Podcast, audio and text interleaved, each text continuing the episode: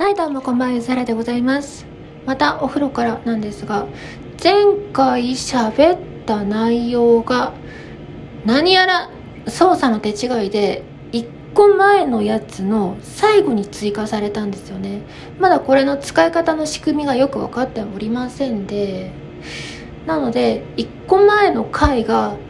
なんか60分くらいあるはずなの。でも後半30分くらいだけがさっき撮ったやつです。で、今撮ってるのはこれ新しく追加できるかなって思って撮ってるやつなので、これさ、どうせ聞く人は多分タオルを畳みながらとかさ、食洗機のスイッチを押しながらとか、床掃除をしながらとかじゃないかなと思うんですよ。私はそういう時に人のラジオを聞きたい。もうそのラジオが何の有効的なことを喋ってるとかためになるとか何にも関係なく、ただ声を流してる時っていうのが、そういうのが欲しいのあるじゃないですか。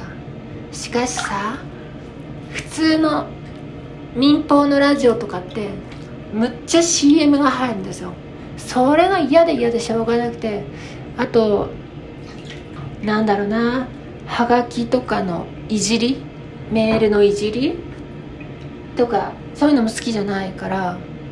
はい、次はなんとかかんとかの芝浦の吉蔵さんから、吉蔵って名前なんだよとかって言うじゃないですか。そういうのはね、あんま好きじゃなくて、なんか淡々とやってほしいなって思いました。というのもあり、私だってできるだけ淡々と意味のあることを喋らずに、音が鳴ってて日本語だなって思えるだけのその程度のものがいいなと思っております。で、どうせこれを始めたので、ちょっとあともう8分くらい喋ってみようかなと思うんですけども、今日ね、たまたまユニクロに行ったんですよ。私、服はもう最近大体ユニクロになってて、ちょっと服の趣味が特殊なので、それ以外はもうユニクロでいいと思っててユニクロにしてるんですけど、秋冬物の服っていうのは黒とかの無彩色なものが多かったり、彩度が低かったりして、うわーって思って帰ってきました。もっとね、ビビッドなピンクとか黄色とかの方が好きなんだけど、その点ね、夏っていいですね。夏は日差しに負けないようなビビッドな色がむっちゃ出てくるので嬉しいが、秋になるとなぜかカーキ色とかが目立つようになり、冬ってなるともう色がね、選択肢がなくなってくるので、服を買う意味ないんちゃうかと思っちゃうくらいなんですよね。そういう意味で言うと、スタジオ1のトラックは重要なものはサイドが強いで、重要じゃないものはサイドが低いという風になっております。私の基準でやはりね、私にはサイドが必要なので、強い色っていうのがね、求められるんですね。なのでユニクロに行っても何も買わないようにしておきました。その意味で、私料理をするときに料理が主役だと思っているので、お皿って必ず無彩色なんですよ。白か黒のものしか使わなくて、サイドがゼロのもので、お皿が脇役に徹するっていうのが私の中のルールとしてあるんですね。なんだろうな、コーラスみたいな感じかな。コーラスもその華々しい何かがあるわけではなく、結構ダイナミックスもコンプでグニュって潰すし、私の場合さらにビブラートとかも結構失わせることが多いですね。そうすることで、私のメインのビブラートと干渉しないっていうのもあるし、いっぱいビブラートって主張したいよっていう意味だから、それがいっぱいあるとうざいじゃんっていうの思うんだよね。するとですよ、カレーがあったとして、カレーにトマトを入れてオクラも入れてカレーの色があって、そこに3色あったらもう皿に色はいらんのよって思っちゃうんですね。もうね、メロ楽器が3つあったら他に色はいらんのよ。そういう意味で皿は無彩色がいいとか、割といろんなとこがね、こう私の中ではつながってるんですね。紙面のデザインとかをする時も、紙面って普通白やんかっていう前提のもとに組むじゃないですか。なので色がついとったらもうその時点で他に色がいらんのようになるから、そこに色が、紙に色があるんやんかっていうことを思ったりしますね。という感じで、グラフィックデザインも音楽も料理も何か一つ表現をしたいっていうものに対して大体似たような役割っていうのがいろんなところにあるんだよっていうのをすごい思ったりしますね。たまにね、落語の話を挟んでいきたいんですけど、落語には、その状況を解説した字のお話っていうのと会話のお話っていうのがあって、メインはやっぱ会話なんですよ。会話のところを主張するために会話は結構ダイナミックスがでかい状態の方が多い。すると字の文っていうのはすごいダイナミックスを抑えて B メロみたいなね、扱いだったりするんですね。まあ枕が A メロであったとして、字の文が B メロで、サビのこの喋りのやり取りがあってという話です。今私のこの喋ってるのが字の文に相当する程度のテンションですね。それが普通のラジオ番組だとしたら、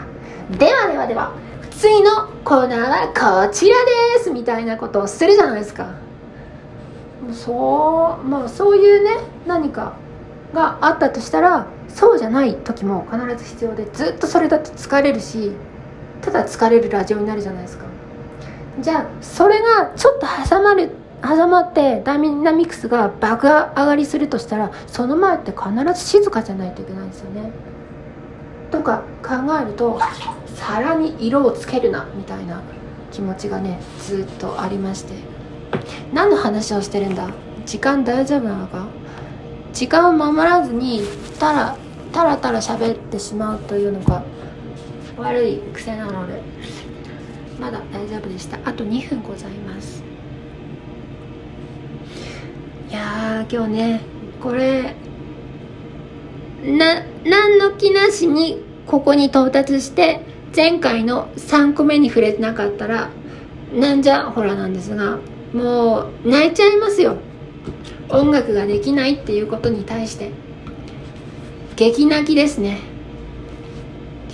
なのでせっかくなのでね、もう8分、ここまで来たってことは8分聞いてくれてってことなので、ぜひ伝えたいんですが、ぜひね、ゆずはらと音楽をしようじゃないですか。ゆずはらができるのはボーカルできますね。メロも作れます。人間に歌いやすいメロを作れます。私が一番歌いやすいメロを作れます。私に一番浸透する歌詞も書けます。そしてそこにあったコーラスも書けるわけです。ボーカルミックスもできます。多分そのうちドラムも打ち込みできるようになるので、なんやかんやね、お互いの利点とかをこう合わせつつ音楽をしていったらいいなと思います。もういろんな人にね、これもう愚痴なんですけど、いろんな人に、いや、ゆずこさんにはきっと会う人がいますよって言われて、きっと会う人がいますよっていろんな人から言われたってことは、ゆずこさんはあなたとは合わねえってことなんだよなっていうのを強く思いましてね。それがさ、 2,3 人だったらいいんですよ。もうね、20人くらいに言われてるからね、ゆずこさんはだいぶあれなんだな、なんかダメなんだろうなっていうのを客観的なカウントとして思いましたね。何がダメなのかなね。喋りはいいよとかさ、声はいいよとか言われるけど、そそこじゃねえじゃろうがいっていうのをね、だいぶ思うわけですね。そこでもいいんだけど、そこでもいいんだとしたら、もっとなんか真剣に喋りをやりたいけど、そうでもないんだと思うな。喋りはね、楽しいっちゃ楽しいんだけど、ハモリの方が楽しい。友達いないので、私もいろんなとこでハモる。本当はね、カラオケの友達がいたんですよ。歌の活動をする前はカラオケの友達がいました。生涯で4人いたのかな、今までで。で、その人たちは私がどこで歌ってても任意の曲にハモれるし、私は任意の曲にハモれる派なんですよ。で、その話をアカペラサークルにいた人に話したら、任意の曲に任意にハモっていけるのは普通だよって言われて、せやろなって思うんですよね。このコードがダダダンってなってたら、ドゥーってやってたら、その次の3度上歌えばいいだけじゃんになるじゃん。だからずっとね、そのカラオケっていうのをするっていうのに対してコーラスを作ったり、対旋律的なコーラスを作ったりとかっていうのを楽しめてたんですよ。それがね、ぱったりなくなってしまって、コロナの前に、コロナとは無縁に。で、とにかく私は音楽に飢えてたんですね。で、仕方ないから自分が歌ったやつにコーラスをつけるっていうぼっちの遊びをし始めて、最近は飽き足らずに、もうバスに乗った時のバスの音ともハモって、ああこれ気持ちいいなと、バスがブブブブって言ったら私もブブブブブって言って、ああこれ私今バスになってるなとか思ったり、電子レンジもさ、ブーンってあったりしたら、ブーンってハモったりすると、ああ私今800ワットになってるみたいな気持ちになって、そういうね、音楽を求めてます。寂しい、すっげえ寂しい。本当はボーカルできる人と何人か組んだりで、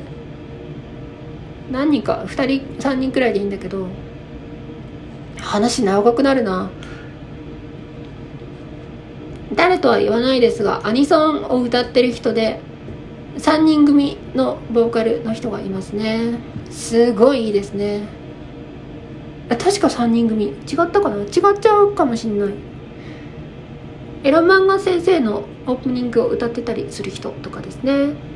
すっげえいいなと思った。声質が違う女性が何人か出てきて、こう歌ったり、下に回り込んだり、上に来たり、上に来たり、下に来たりね、その人が真ん中に来て、はい左右に来て、違うハモリをして、また真ん中に来て歌うとか、最高じゃないですかと思ってます。私はそれは私の歌の原風景にあるので、一人でね、ただ淡々と歌って、はい、メロ終わりました、じゃあ上3度行きますかとか、はい、下ハモ行って上の5度行って下奥下行きますか、その次、とか行きますか。寂しいんですよ。音楽そんなんじゃねえだろって思っちゃう。なのでね、誰か一緒になんか興味や趣味の合う人が、コーラスワークが好きだよっていう人がいたら一緒にやりたいなと思うし、私が本気でコーラスだけやらせてくれっていうのは本気の話で、ゆず子もメイン歌えないよとかっていうのはね、まあありがたいんだけど、必ずしもメインを歌うのが私の目的ではないんだよなっていうのが、もしかしたら他の人と違うのかなっていうのを若干感じる。そうなるとコーラスワーク作ったり、それをボーカルミックスしたりするのが好きっていうのは、私は裏方気質がすごいあるからかなっていうのをめっちゃ感じますね。という音楽の話をむっちゃしたいんですけども、なかなかスペースって真面目な話をする場ではなかったり、ツイッターそのものが真面目な話をする場ではなかったりするので、なんかなーっての思いますね。でね、歌い手の中にはコーラスは作らないで作ってもらう派の人とかがいるけど、それだと私とあんまり興味が合わないしなとか思ったり、 ほとんどねシンガーソングライター向けなんですよね。でそういう人って大概ギターかピアノをしてて、私どっちもしてないし、すげえやろうとしてたんだけど身につかなかったんですよね。だからシンガーソングライター界隈からもあぶれて、歌ってみた界隈からもあぶれてて、どうしたらいいか分かんないので誰か拾ってください。せめて柚原の自撮りにいいねをした人はなんかもうちょっと興味持ってくれ。で私はボカロ以外をメインとして、たまたま今年はボカロが多く目についたというだけです。今年の5月ぐらいに歌のお仕事をしてきたんだけど、それはボカロではなかったし、スタジオで生録でした。その話した?してないか?後でいつかねするかもしれないです。というふうに私はできるだけ生録で歌ったりしてちゃんとなるというのを前提としておりますので、そういう音楽がしたいなと思うなぁと思うのだなぁ。あとね、スタジオ1を5にしました。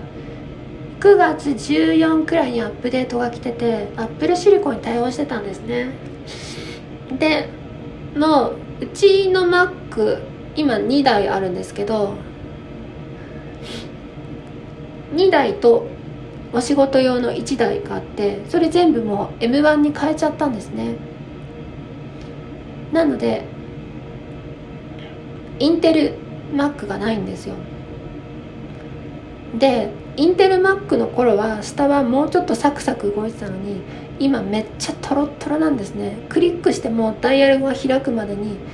500ミリ秒はかかるかな。レイテンシーがすごい。でなぜかというとスター1が Apple シリコン用のバイナリじゃないからで、それをね Apple シリコン用のが出たら欲しいじゃないですか。でブラックフライデーでもないのに M1 用のスタバンを買いました。4から5に上げました。そうしたらさ、ネオバーブが認識されないし、メロダインの登録もできないし、積んじゃったわけなんですよ。もう完全に罪ですね。で M1 対応にこんだけ1年以上時間がかかってる会社なので、そんなにすぐはね解決しないと思うんですね。故に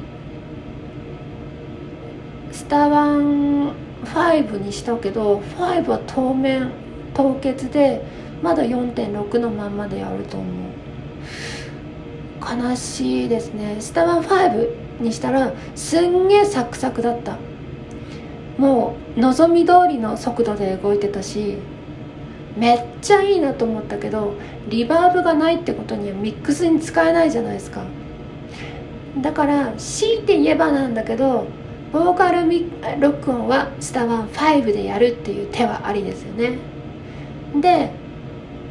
録音してボーカルトラックだけを書き出してスタバンの4でミックスするっていうのはありだけど、めんどくさいし、そこまでもうミックスの方が大変なんだから、録音なんて何でもいいじゃ何でもいいから、別に M1 用に対応してるやつじゃなくてもいいしみたいなことを考えると、これもしかして無駄金だったのではないかなっていうのを若干感じておりますし、ネオバーブが動かないとかメロダインが動いてないっていう人が今んとこ一人もいなさそうなので、なんでかなーって思ってました。そもそも M1 を使ってる人が少なすぎる。あ、そういえばさ、私 Apple のデバイスはもう最新にしていくことに決めたんですけど、M1 の前に使ってた Mac を売っ払ったら6万円になったんですね。で M1 の Mac が9万円くらいなんですよ。だから1年間ちょっとかな、1年半くらいをたった3万円くらいで使ってたことになるんですね。それ考えると Mac むっちゃ安いなと思って、3万だよ。18ヶ月3万だとしたらちょっと計算できないけど、1年間3万だとしたら1ヶ月3000円くらいなんだよ。超安くない？って思って、もうサクサクと Mac とかは最新にして現状の売っ払ってた方がいいなと思いました。私はあんまり Mac そのものを改造しないので、いつ新品になったとしても1時間くらいで復旧できるから、その方がいいなと思った。メモリだって増設しづらいしね。で今の Mac は M1 はライトニングが2個ついて、 USB の角型のが2個ついて、メモリが16ギガしかないけど、これはもしもうちょっと良いのになったらそっちに乗り換えたいから、じゃあもう M2 Mac が出たら即買いですね。それも3万くらいで済むと思うし、とかの真面目なお金の話とかも多分してった方がいいと思うんだよな。その新しくゴテゴテして高い Mac を買うより買い替えてった方が本当は良いとかがね、あるからね。まあいいや。柚原はいろいろ多分コンピューティングのこととさは多分みんなより一番詳しいと思う。その専門で食ってるからね。でサウンドのエンジニアリングに関しては歌をしてる人の中ではまあまあできる方なんじゃないかな。そういえばさ、ボカロ P とか普通にバンド系の人とかもそうだけど、あんましなんかオゾンのアドバンストとかを持ってないことが多かったりするから、そういう意味でも柚原の何かが役に立つかもしれないです。特にネオバーブは買った方がいい。高いが買った方がいい。はい、そんな感じで終わります。追加分でございました。